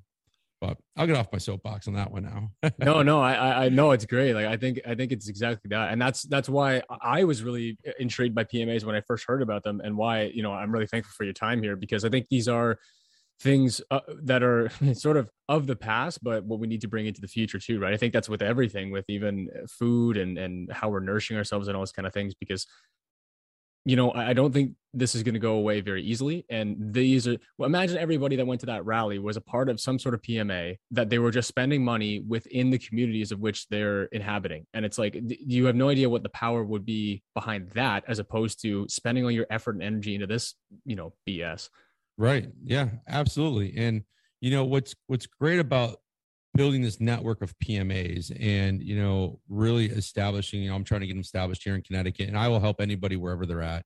You know, I've had people because we you know just named the Telegram group East Coast PMAs and that's you know they're like well do i have to be on the east coast to get a pma from you i'm like no i can i can set them up anywhere you know we just have to have a conversation about it and i you know what's great about it is, is as we start to set these up and more people start getting on board with the Liberty Dollar Financial Association. Um, I've talked to Wayne over there a bunch of times. I've really put their, and they're not 100% live yet, and I've really put their system through the ringer as far as trying different things with it because it answered a lot of, it checked off a lot of boxes for us when it came to banking, you know, and uh, the fact that it's backed by silver and I can send it electronically, so to speak, just like Venmo or Cash App or something like that, which now are going to be tracked by the IRS and you're going to be taxed on if you spend so much through there. Like, okay, enough's enough. Like, we need an alternate way of doing this. And this is going to be a great way of doing it. And it's completely legal within the PMA system because, and even local businesses, if they wanted to accept it, because yes, it's not legal tender, but if I said, Hey, Rob, I'm going to, you know, buy that car from you and I'm going to give you 100 ounces of silver. Well, you know, that works out to being like, let's say $2,000. And you're like, yeah, I'll sell you this, this beater of a car for two grand. Great. Well, here's a 100 ounces of silver. And now you and I have had our transaction. And now I'm on my way with my new car. It, you know, we can do that within the PMAs. And the fact that Wayne and Bernard had set this up to where, you know, they're able to do it electronically, you know, peer to peer lending, a whole bunch of different things within the system. I think that's just one more key element of really just keeping the private private and not having to deal with the nonsense that that's going on. So like if it gets to the point where yeah, you can't go to the grocery store. Okay, don't worry about it. I'm going to pay this PMA, you know, 20 ounces of silver and they're going to send me the meat, dairy and you know, flour I need to make my own bread or what have you. And that's that's kind of where I would like to see things get to the point where you know, and even talking with David, you know, when I first started, his whole thing too was, you know, the more of these we get set up, the better off we'll be. The more we can contract privately between PMA and PMA, and not have to worry about everything falling down around us because these PMAs are going to become a huge community and be able to support each other. You know, which is which is awesome. Yeah, I love that. I've heard you talk about that before. I was going to get into that um, as well, but yeah, I, with that though so you're using that just in terms of i guess building that different system but i guess some of my other questions here was what about things like using the public platforms and public i guess um public institutions or public sort of i guess things that are already in the public using that for your pma if you want to do things like advertisements or anything like that like are there things that would bring you back into that public jurisdiction operating as a private organization that you might need to look out for, or those things sort of um, you can advertise all you want, but you can't know anything about like the actual goings on unless you're a member. Right. So it would be like if you wanted to advertise, like let's say we had like our our holiday bazaar, and we we put that out there to some freedom groups, and we I think some people put it out on Facebook, which is public, right? Which that's completely fine because we're also looking at increasing our membership. So the only way to do that is by having these semi-public events, right? You still have to be a member for the day to come in, and we can still advertise about it. But I'm not putting out on Facebook what our last minutes of our meeting were, how many members we have, you know, what the age groups are, stuff like that. That all stays private. But we do like we had a fall festival, and that's kind of where the whole podcast thing came from because one of the guys there actually had me on his. And I was like, well, maybe I should start doing this, you know, instead of just real estate podcast, I'll do the PMA stuff. And that was open to the public. So we had people that were parking cars we had you know anna and myself i was pouring beer while helping her do membership agreements for the day. And literally for us that day we had one membership agreement highlighting the important sections. And then we had everybody fill out kind of like on a petition form like their name their address their phone number.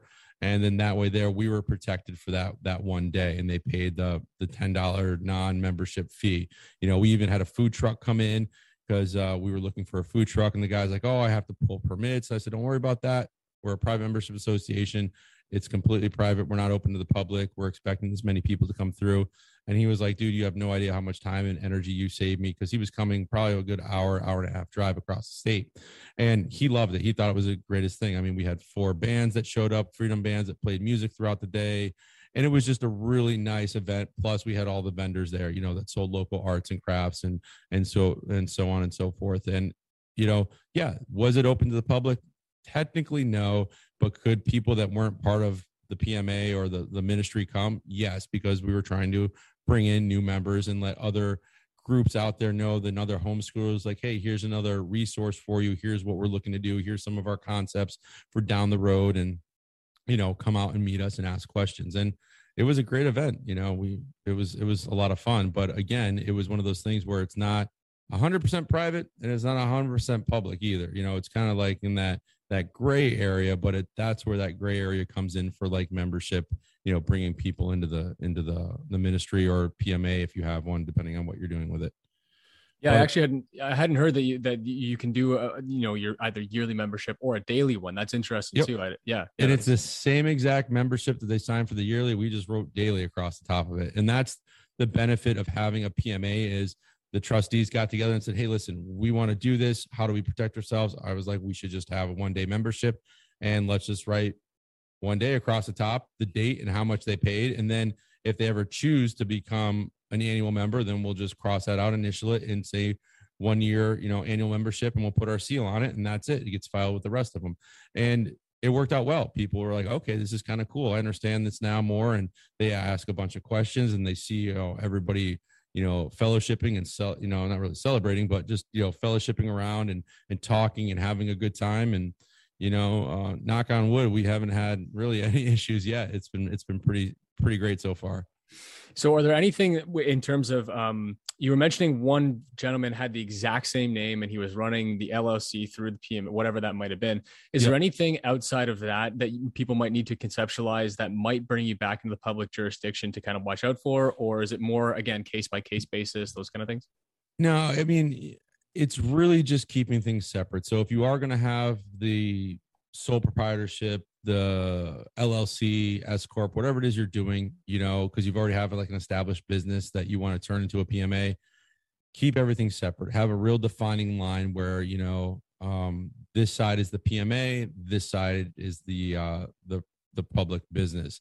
And as long as you're not blurring those two, like, oh, I'm going to take in money from the LLC, but then I'm going to use that money to buy something for the PMA, I would have you know the p the llc or the public entity donate the money to the pma i you know that way there they can see it coming in as a donation. They're getting a receipt for it. You're still keeping things separate. The problem you run into is when you have people coming in putting a bunch of stuff out on social media really kind of you know giving up the house as far as what you're doing where you're meeting what you you know you're meeting about. Now again like if you're doing a recruitment i hate using the word recruitment but if you want to bring in new members then some of that stuff has to be put out there. But again that comes from the trustees and the trustees say okay we're doing an event. Here's the flyer that we've made. This can go out here here and here. As long as you're operating in the private and you keep things private, you're going to be good. When you start kind of blending those lines and oh well we're going to say the pma was doing this but really the llc paid for it. Then that's where things kind of get you know kind of get muddy in the water so to speak. And i think on the most part when people set these up and they really see that okay there's a defined line on what i can and can't do as far as okay well this is like you know I, uh, ernie hancock interviewed me and he was like well how many members do you have? I'm like well i'm not telling you. I'm just not telling you that. Like it's not happening. You know that's private to the to the association or to the uh, the ministry. So things like that. But i can say yeah we have a handful of families. You know i don't have to give you a uh, precise number but it's really understanding once you kind of read your founding documents and you understand what's in them and how they're written and voting rights and who can be a member, who can't be a member. So, you know, like quick example, anybody over the age of 18 can be a member. If it's a family and it's, you know, parents with two minor kids, well, the kids are automatically part of the PMA based on the family. You know, if somebody isn't doing something correctly or is causing harm to another member or is not acting in the way that the majority of the members see fit. Like maybe the person keeps putting something out on social media about the PMA on a two thirds vote, they can remove that person from the PMA mm-hmm. and they don't ever have to let them back in. So there's things written in there that allows the, the the trustees to really run everything the way it needs to be done. So that's one of the things that I run into a lot is, well, do I really need three trustees? No, you don't. I prefer to have it. You could do two trustees and one at large, but when I set these up, I want to make sure that if they are ever challenged, when you go to court show your documents, say, hey, we're we're acting properly as a private membership association. Here's our, you know, whether you meet annually, biannually, monthly, and you have member meetings. Well, here's the minutes of the meetings. Here's our bylaws. Here's our articles of organization. Here's our membership agreement. Here's where the, the trustees has voted on such and such things. Here's maybe the advisory board that advised on this. So it's not like a single membered LLC where it's passed through income and it's one person calling the shots. You know, it's you know two or three people that have this trustees that are are running everything. So you could do two trustees, a trustee at large, you know, something like that, or just leave the seat open. But you know, normally when I set these up, I prefer you know three trustees, and you know it could be uh you know spouses, it could be cousins, it could be you know like the guy I'm, I'm helping out with the gym it's you know him i think it's his sister and then one of the employees there that does a lot of work there. So you know it's it's just having that system in place. So when you are challenged you can say no i'm app i'm operating the way i should be. And there's mm-hmm. no there's no you know monkey business going on behind the scenes. You know now if you're embezzling money or doing something inherently wrong well then again that's on you you've made those decisions now you have to live with it but, right so, so yeah. you, you can have family members and stuff like that be your trustees. Oh, absolutely. Yeah, as long as they're over the age of 18 and they're a sound mind. Yeah. Um, have you had any pushback or anything like that from the state uh, where you're at or anything? Have you had any run-ins and any nothing, sort of nothing yet? And, and we've had some larger events and nobody's nobody said boo to us. The only time we've had anything is when uh, where we were having some of our events. We were looking at the spot that was one of our trustees he had and we were thinking of you know renting it from him to use part of the spot because his brewery wasn't up and running yet in his uh his tap room. So we're like oh we could use part of it help you kind of cover the rent and that sort of thing. We had some events there. There was a mixed martial arts gym right next door and they never wore masks or i don't i think very rarely wore masks during the whole whole uh, situation. And one of the students there i think was if i remember correctly was like the wife of the husband who was trying to run for the position of zoning and get the other guy out or something like that. So she went home and was like, hey, somehow our flyer ended up on the zoning board's desk. That's all I know. I have no no know exactly how it got there, but it was more like, well, who the heck are these people? And you know, how are they meeting there? And that's when it was brought to the landlord. Wasn't even brought to us and we're like okay you know what we don't you know we're not even sure if we're renting this spot yet we don't want to cause you any more harm we don't want to infringe on your rights as the building owner so that's when we started looking for other places to go to but you know again that probably could have been you know uh handled differently. You know, if I had just gone, you know, the trustees and I had just gone to the town and said, "Hey, listen, we're going to be utilizing the spot. You know, we're going to be meeting once a month or what have you, and and that's it." But you know, then and it's funny too because when I when I first started all this, I, I called a couple different towns and I, you know, I was like, "Hey, I'm I'm thinking of starting a private membership association. You know, what do I have to, you know, does there anything I have to file with the town or anything?" And they're like a private what? I'm like a private membership association. They're like, oh well, you got to have zoning come out and the fire marshal. And I'm like, yeah, you have absolutely no idea what I'm talking about. So you know what? We're just not going to call you again.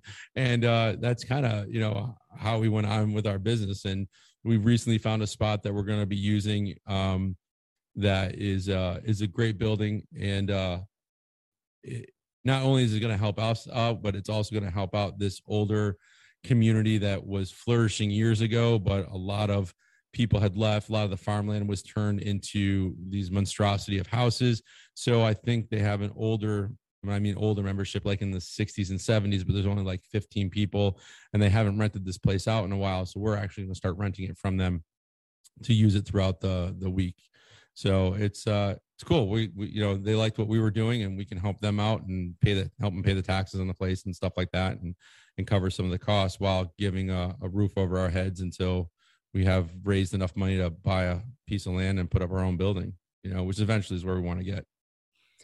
Yeah, that's great too. And like you were saying uh, from the beginning was, um, you know, finding people who are like-minded in terms of if you need spaces and renting and stuff like that. It's, it's awesome. Um, yeah.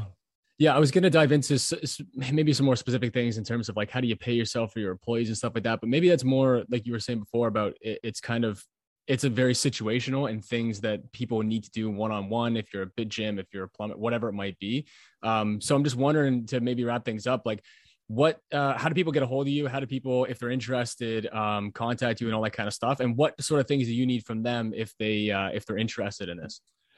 Yeah, so um, I'm pretty easy to find online because I am a realtor, so all my stuff's all over the place. But you can reach me at East Coast PMA at protonmail.com.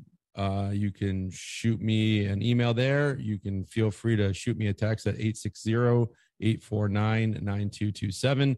And pretty much all we'd have to do is, you know, have a conversation 30 minutes to maybe an hour, depending on how in depth we get, kind of understanding what you're looking to do with your PMA, why you want to set one up, who your trustees are going to be, your mission statement. And then um, it takes me uh, a little over a week sometimes, depending on how busy I am with uh, my full time life and and this uh, to get them written up, and then um, I help you, you know, get everything established, an EIN if you need it, and then of course I'll recommend some of the courses that we've talked to on here because I think they're important piece of it, and then uh, that's pretty much it. You're off to the races, you know. So it um the biggest part is the initial conversation and just taking some notes and, and getting some information from the people that are looking to have them set up. But that's really the easiest way. Um, we do have a facebook group uh, east coast pma and a telegram group. Um, so you can feel free to jump on there and ask questions. I try to get on the telegram group weekly to do some type of live chat or q&a and we've had some great questions on there and stuff like that. Um, but to answer your question really fast on the the pay and i'll keep it kind of a brief on this is um, one i haven't paid myself yet at all. So uh, that hasn't happened. But when it would or if we hired somebody yes the money coming into our ministry is tax exempt. But at the end of the day when we pay anybody out for working for us or any of the trustees they would get a 1099 at the end of the year.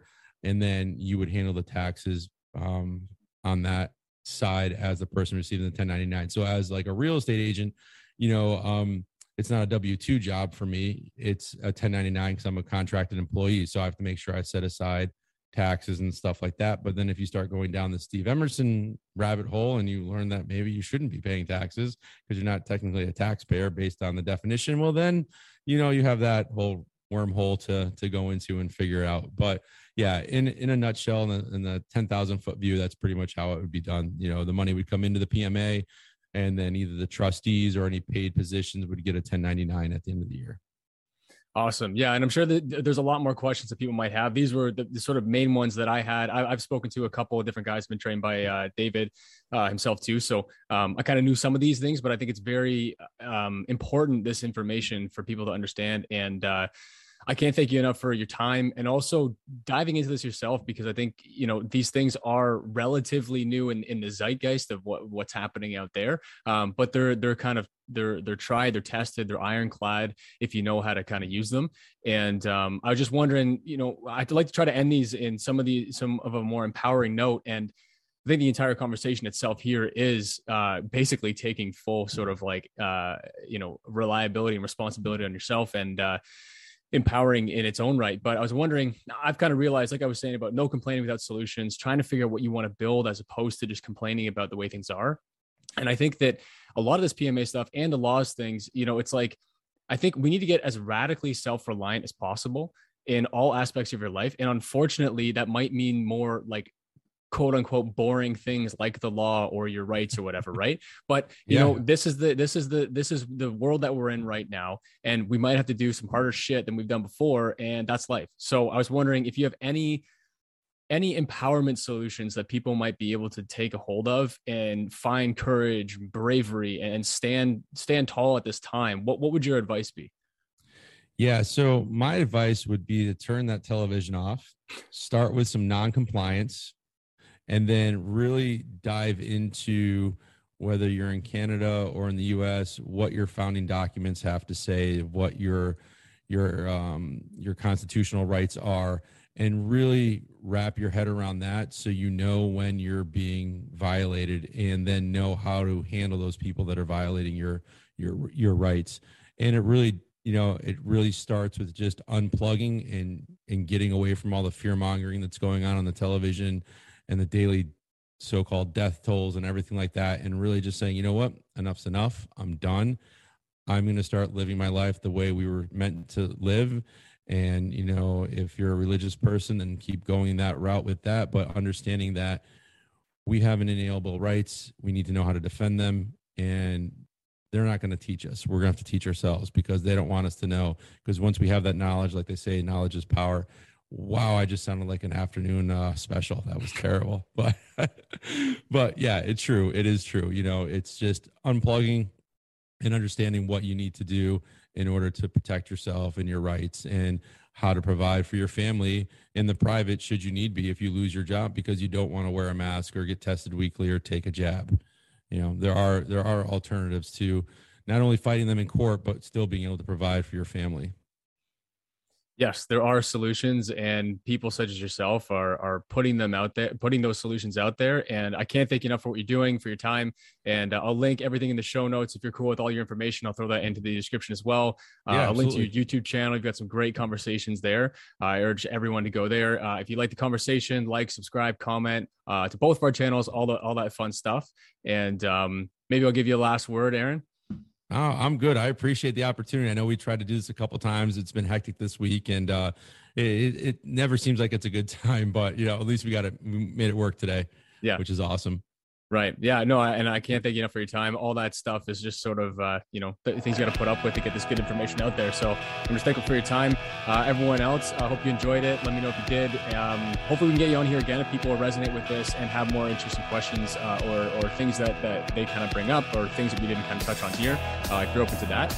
But um, yeah, everyone else, we'll catch you on the next one and uh, hope you enjoy. Yeah. Thanks a lot. I appreciate it.